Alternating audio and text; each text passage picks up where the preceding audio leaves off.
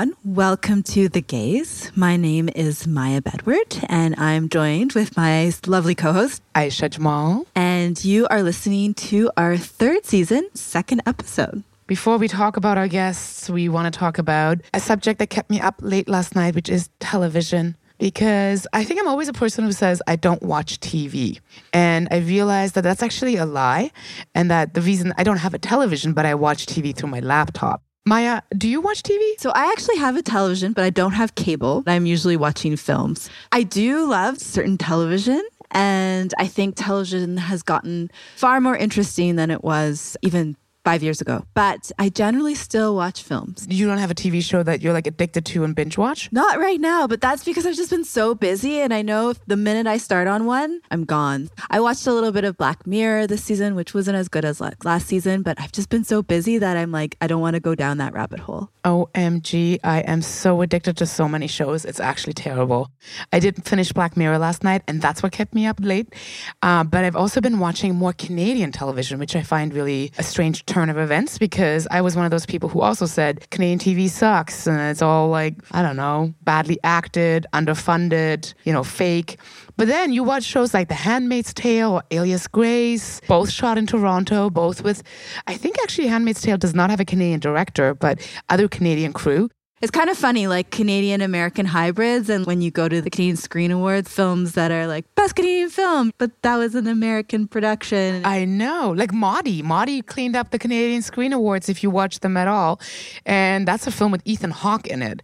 And he won Best Actor. And I'm like, wait a minute, he's American. He does not deserve the Best Canadian.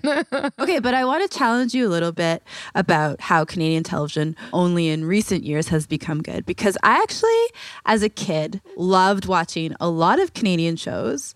I loved Are You Afraid of the Dark? I know that's a kids show, but that was an awesome show. I loved Okay, this is, and I think this is an iconic show for even Americans. I loved Degrassi. Degrassi was, it was a game changer. It discussed a lot of issues like HIV, like uh, child homelessness, like that you just wouldn't see in any mainstream television. I mean, it was people had bad makeup, but it was still really, really good. That's the 80s, not the television show's fault. You know what? I didn't grow up in Canada, so I didn't spend my formative like childhood years here. So that would explain why I don't have the same memories as you.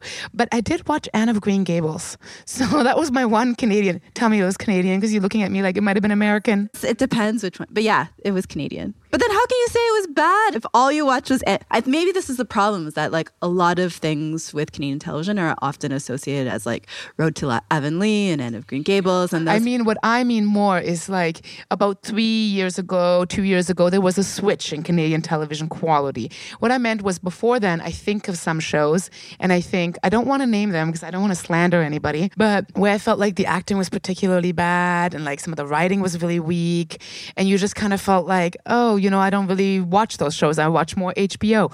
In the last couple of years, that has changed. I think Schitt's Creek is amazingly well acted. Don't always love every episode, but regardless, really liked Alias Grace, really like Handmaid's Tale, some of the hybrids, as you call them. So I do think all of a sudden I find myself watching a lot more Canadian TV. There is this misconception that, you know, Canadian film and Canadian television isn't as strong as American film and American television because we live so close to that country. We're always being compared. But but there's actually a lot of really bad American film and American television. And I think it's just that it's really about a matter of opportunity and how much opportunity there is to work on the craft, to get better, to get things done, to be able to refine the work that you're doing. And I think that in the US, there's just way more opportunity as a director. And as you'll hear later in the show, getting more opportunity to work on different shows. And as a writer, as a producer, you're only going to end up making better work. And I think, yeah, finally, Canada's having a place where there's there's more genres in which you can work in. There's more, there's, I think, maybe more opportunity, and perhaps that's what's contributing to better production quality. Which leads us to our two guests today. So we have the great fortune of having Sherren Lee, who is a filmmaker here based in Toronto. I met Sherren a few years ago at a showcase where her film Benjamin, which was a really critically loved film, short film, played. And she's just such a wonderful woman. And when I heard she was part of Women in Views Five in Focus and Two Times More program, I thought we really needed to have her on the show. And we brought back uh, one of the OGs of the fight in the, the rights for women and women in television and film, Rina Fraticelli.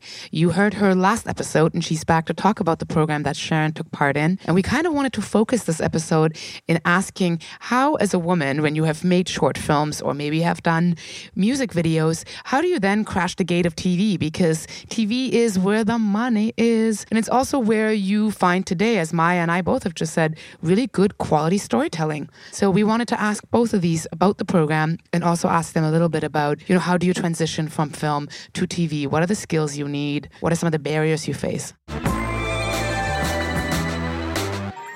Thank you, Sherren and Rina, for being here today. We wanted to start with you, Sherren, and wanted to ask you if you could tell us maybe your genesis story of how you got started in film and if you were always a director. When I was a kid, I wanted to be an actor. So I was in school plays and I didn't change my mind until I was an adult. I was in university doing plays, musical theater. And then I directed a play for the first time in university and then I never acted again. so after university, I studied commerce at McGill. So I went into the film and TV industry through production. So I worked as a production manager for almost seven, eight years, but always kind of making films on the side. And then finally got into the CFC, um, went to the director's lab there in 2014 and then have not worked in production since. So when you say making films on the side, meaning you were self-funding little films you were making? That's right, yeah pretty much. I didn't get any grants for anything. I just kind of did it myself. I had, I think, two Indiegogo campaigns for two different films. Is there a moment where you realized, wait a minute, I can do this full time. I can do this professionally. I can be a filmmaker. What was that moment? What was that? Was there a specific event? Well, I didn't know I could do this full time until I got my first job. And I think it was a bit of a leap of faith. After the CFC, I knew that, you know, my identity was changed in the industry. People used to know me as a production manager, as a producer. And then after the CFC, you know, I, I remember going back to Frantic Films where I worked for like four or five years. And the first thing they said to me was like, Sherren, you're a director now. And I was like, okay, well, I guess I'm not getting a job here. well, you know, to after the year of not working. And then I just kept telling myself it was a really good good thing. I mean, it's really difficult to re- redefine yourself, I think, in our industry. So the CFC really, really allowed me to do that. So that was good. And I think it is a full time job to put yourself out there and as a director and take meetings and just, you know, hustle to get in there. So in that sense, I was, it was a full time thing, but it wasn't feeding me. So I was still doing things on the side. I teach at TIFF and I was working at a friend's stationery store. You know, I, it did whatever it took. And now you're also directing TV. In mm-hmm. addition to filmmaking, can you tell us a little about your journey about how you got into television? After the CFC, I made a short film and then got an agent. And then, thanks to the Two Times More program, at Women in View was able to step into the world of TV. And that was really amazing because it just, you know, fell at the right time in my career. And I had just made this short that people liked and knew about. And then Sinking Ship was willing to trust new talent, which is so rare. So they gave me my first shot. And then it just kind of went from there. So did you want to make that transition into TV, like consciously? Because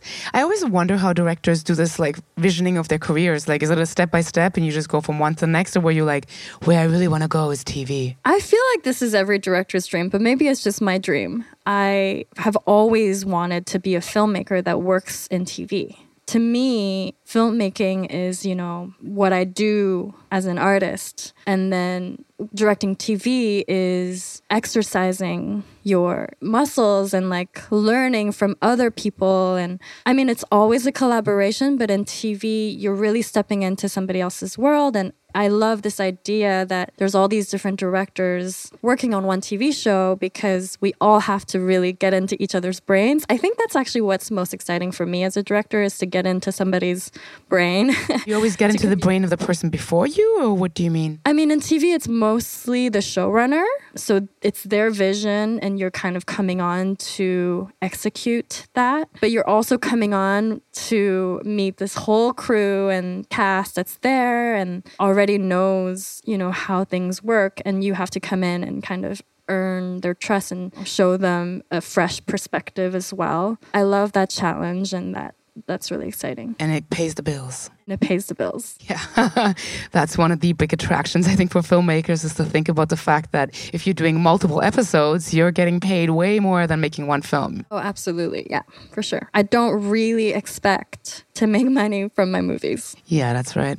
But I don't know. Hopefully, that's not true. and Rina, we wanted to ask you because Women in View does so many things. But one of the things you've done really successfully is launch a couple of programs that focus on women in television. Maybe you can tell us a little bit about why you chose to take that on as an organization. That's a good question. You know, we began with a really, really modest goal to document the absence of women, particularly in creative leadership positions. And we did that on largely a volunteer volunteer basis for several years. And that was necessary for a while because at that time we were faced with denial of how bad the situation was. But after I think it was our fifth annual report, it seemed to me, you know, we've established the pattern and the pattern was consistently unchanging. And so I went after some funding to see if we could actually make practical changes, that if we needed to convince someone we had five years of documentation,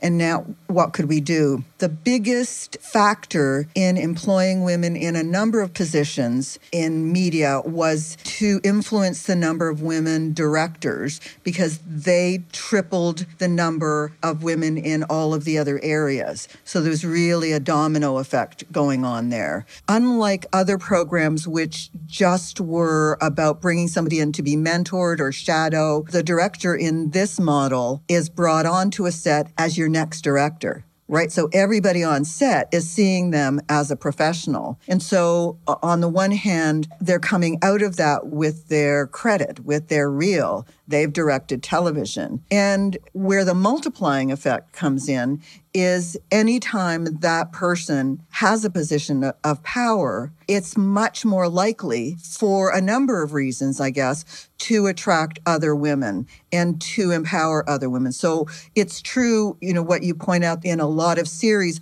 all of the other positions are fixed, but they're not always all fixed. And your AD might be more likely to be a woman. And certainly when you translate, and I think Sherren's in your analysis is right, that television production for years was simply the bread and butter money of people who aspired to be film directors. Now it seems the very opposite is true. Sherren, what was it like your first time on a, a TV set? How is it different than some of your film sets? It's a very good question.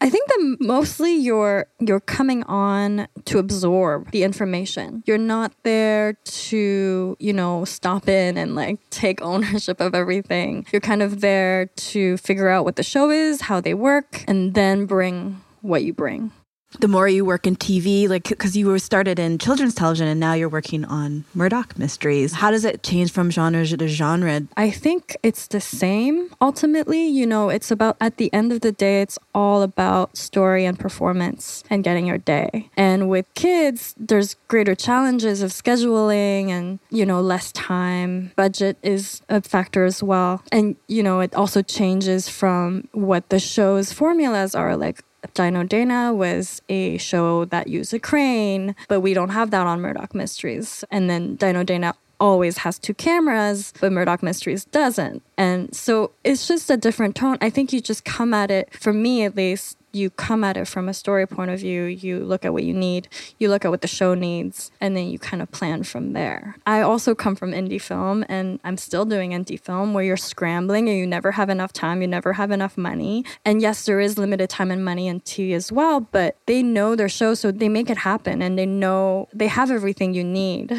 what did that program actually allow you to do to get ready for television? Honestly, I think that it's just about being there. You just have to go and look at it, and it's not that different than when you're directing your own stuff. It's just as hard, but it's just as fun and I don't it's hard to ex- explain, but I was kind of nervous going in, but like after a few days you just kind of get you get it. And i mean just to to leap in there how we came to design the program in the way it was was after a, a solid year of interviewing and listening to women talking about where they were blocked. And one of the places the obvious places they're blocked is that television producers are the busiest people you may ever meet. I mean they just you know work from sun up to sunset so their tendency to go out and look for new talent is limited and their pace of work is such that they may get all these applications and want to look at them. But, right. So part of it was our bringing together a group of industry professionals to try to select ideal candidates for this particular film at this particular time, knowing that what we wanted to do was build moment. So two times more refers to wanting to double the number of women directing television, scripted television. And what we heard from some of the directors like Sherren afterwards was that coming onto the set, they were, as you were just saying, surrounded by people really invested in their success. And so that was a big thing also on because of that particular show on Dino. Dana, did you work on Dino? Dana, right? There's high tech equipment. There's VR and there's cranes. And so coming out of it, they had a kind of a, a calling card that carried a lot of weight and so they had this combination of a lot of support, a lot of belief in them right from the get go, which is not the case when a lot of women do their first television. There's active uh, undermining. When you mention undermining, can you get a little bit more specific? Like what happens in these other types of sets where directors are feeling undermined? Is it the crew? Is it are the producers, the showrunner? The stories that I've heard a lot have to do with crew, a little bit to do with, so let's say a typical series of 13 episodes might have used sort of one key director and two or three directors that come on for two episodes, let's say. So, what I've heard from the director who didn't get invited back the next year is, oh, I've been displaced by to fill a quota. And so we're dropping the level of quality for the show. I mean, we have significant scientific data to refute that.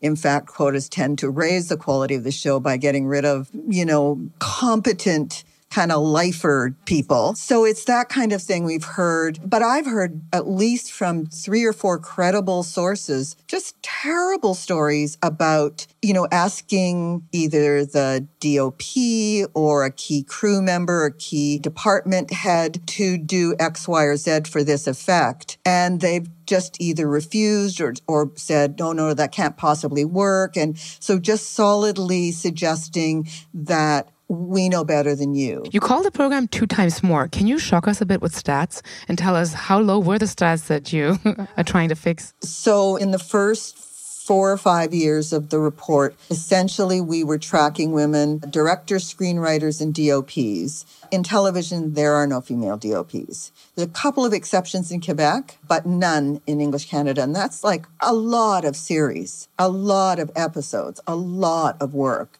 For writers, it's certainly better than the other two positions. It varied from uh, like between 28 and 35 percent, depending on the year in this this series. So a series like Rookie Blue, for example, would have more women writers it, because it was created by women. Directors was fairly unchanging at the massive number of 17%. And that's basically the typically the same 17 women getting one episode or occasionally two. So it wasn't only that fewer women were directing fewer episodes, but each of those women typically had fewer jobs in the years. You know, the average woman would have one job or 1.3 jobs. The average man would have two and a half to four and a half in wanting to come up to at least 30%, we've just thought, okay, let's double this. Let's at least try and go out and find 17 women over the course of the next couple of years to really change the culture so that there's a new critical mass. You make it sound so easy sometimes, Rina. When you talk about these things, you're like, we just wanted to double it to 30, so we thought we should. but I mean, your programs are successful, and I feel like, Sherren, maybe you can speak to that. What has two times more done for your career in more concrete terms? I mean, it's very, very concrete. I don't know if I would be directing without this program at all because I haven't made a feature film yet. I'm working towards that. When Murdoch Mysteries called me, I think my agents were surprised. I've been directing for 10 years, you know, and just kind of starting to do it for a living. So I do feel really lucky to be in this time. And it's, yeah, it's making a huge difference for me. I mean, for me, it's everything. Actually, I was talking to a filmmaker who just finished a comedy and then was thinking of doing a drama, but the comedy worked so well. His agent was like, don't go, don't go the drama route yet. You're, you need to like kind of prove your chops as a comedy filmmaker. Is there that kind of stuff you think about in terms of strategy for your career? I think that there's a lot of advice out there and it's hard. I think you get kind of pulled in to all of this different stuff, but I think for me, it depends what your goals are. And for me, I just want to be a storyteller. So at the end of the day, I just come back to my own personal growth. And like, that's all that matters to me is how I can become a better director. So I don't think anyone can tell you what your career is going to look like or what you should or shouldn't be doing. I think you just need to follow what you want to do and what you're interested and passionate about because there's no answers, I think. I don't think anyone has the same path. So to me, it's really about finding what is you and what your voice is, and so that people can think of you for the things that you love to do. You made me think, Sherren, Mars Horodyski, when we had these exit interviews after the first two times more, I asked the person who had recommended her for the program, why her? And he said, and Sinking Ship also said, she's been persistently, politely, present for about a year, letting us know she's super interested in this show. She loves this show for various reasons and always ends a call when she's kind of asking, Are you looking for something? saying, Would you mind if I called again in another month and a half or so? I don't want to bug you. And so they liked that balance between, you know, I'm not whining, I'm not desperate, I love your show, and can I stay on your radar? And so she was the first person they kind of nominated for this. What would you recommend? To people who want to be TV directors? How do you, in some sense, get ready for a TV directing gig? I think it comes back to you have to keep making stuff. You can't I think we have this bad habit of thinking, okay, we got you got to get like two f- short films and then a feature film and then you can be directing TV. I think if you made a short film that did really well and you're ready for your feature and it's been 5 years, maybe you need to make another short film, you know. And I I think that it's not a stepping stone. I think, you know, for me, I'm also, you know, always getting pulled by this, all this advice. And you have to remember why you're doing this in the first place. Like, why are you a filmmaker? Are you, if you're a filmmaker, you should be making movies. You shouldn't be waiting around for the next thing. And yes, it is a really difficult thing to fundraise for it and, you know, come up with a script. And it is hard. It's very hard, but you kind of have to keep doing it. How are you balancing? making your own independent stuff with working on shows like Murdoch Mysteries, with, as you mentioned, developing a feature film. How are you doing it all? I, it doesn't feel like I'm doing it all. I feel like I'm doing it because I have to. Like, I have to do it. I also, I have this you know, piece of paper in my room that it just says, you know, watch an hour of content every day and write for an hour every day. And I think it's about these small attainable goals. I found that if I told myself, oh, this week I'm going to write full time all week, I'm not going to do any of it. But if I give myself little steps, then I'll just be doing it all the time and I'll be a lot more productive. Good words to end on. well, thank you very much, Sherren and Rina, for taking the time to be here. So, thank you so much again for tuning into The Gaze. That was Sherren Lee and Rina Fraticelli talking about some of the great programs uh, that Women in View have done to connect emerging or mid career filmmakers to the television industry, which is ultimately where the money is. And I don't know about you, Aisha, but what I really loved or took away from that conversation was some of the stuff that Sherren was saying in terms of we get so much advice. We get it from our peers, our mentors, agents, from the industry. from, from things people hear. and Sherren was just really passionate about how it's all about your vision as a director and why you're there. And it's it really everything should really come back to that and that that should inform your practice and what it is you devote your time to as a filmmaker. Yeah, um, I think it's nice to hear, even as filmmakers, for you and I. Actually, I wanted to ask you this, Maya. Are you at all interested in directing television? I mean, I, I had the great fortune of being mentored under Clement Virgo, who did a lot of really formative uh, Canadian films like Rude, but he also directed The Wire, which, I mean, to have that experience is incredible. And so for me, when I started working in the film industry in Canada, television was always like an incredible place of potential and opportunity because I know Clement had gotten that uh, chance and to direct something as iconic as The Wire and as well written and well acted is a once in a lifetime opportunity. Yeah, that's interesting because I think it was the reverse for me. I was only a couple of years ago, all of a sudden, I had a self check in where I was like, wait a minute, I want to direct television. And I think that's like part of my plan for the next few years is to sort of see, okay, I would like to make that transition because you were saying this as well that good storytelling has migrated, or not even migrated, but in some ways is really blossoming on TV. Yeah, I think television's really taken the HBO model where before it was all about being episodic. You know, there wasn't a lot of room for character development. It had to be plot, plot, plot, plot, and figure out where the commercials go. But now with on demand, you can really explore characters. And I think television and television writing has just become longer films. And there's actually far more character development in some of these shows that we see than you'll see in a feature film. Yeah, and I think one of the things I found interesting about the interview we just did is I'm hearing Rina talk about the always shocking statistics about women directing in TV.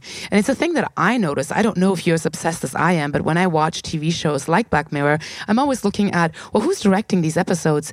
And I'm not wrong here because I definitely looked at this even yesterday. It's like 85% men. And Jodie Foster directed one of the episodes in this third season and it became big news. And you just think, you know what? It'd be so nice if it wasn't just like primarily guys directing directing really good television and getting the chance to really, you know, hone their craft in storytelling. Yeah. And I think television really is a place where you can make a living as a filmmaker and to actually be practicing your craft every day and not having to do something else to pay the bills will only make you a stronger filmmaker. So getting more women in those positions will just, I mean, amplify the voice of female filmmakers everywhere. So that brings us to what our next episode is going to be about. Uh, in our next episode, we're going to continue the the conversation. It'll be a bit of a part two of what we talked about today. We wanted to talk to the flip side of this and speak to the people who make the hiring decisions for TV. So we're hoping that we will talk to a production company and continue the conversation around women in TV. You want to learn more about what we talked in the episode today, please visit our website, which is www.thegazeradio.com. And you can also find episodes from previous seasons there as well.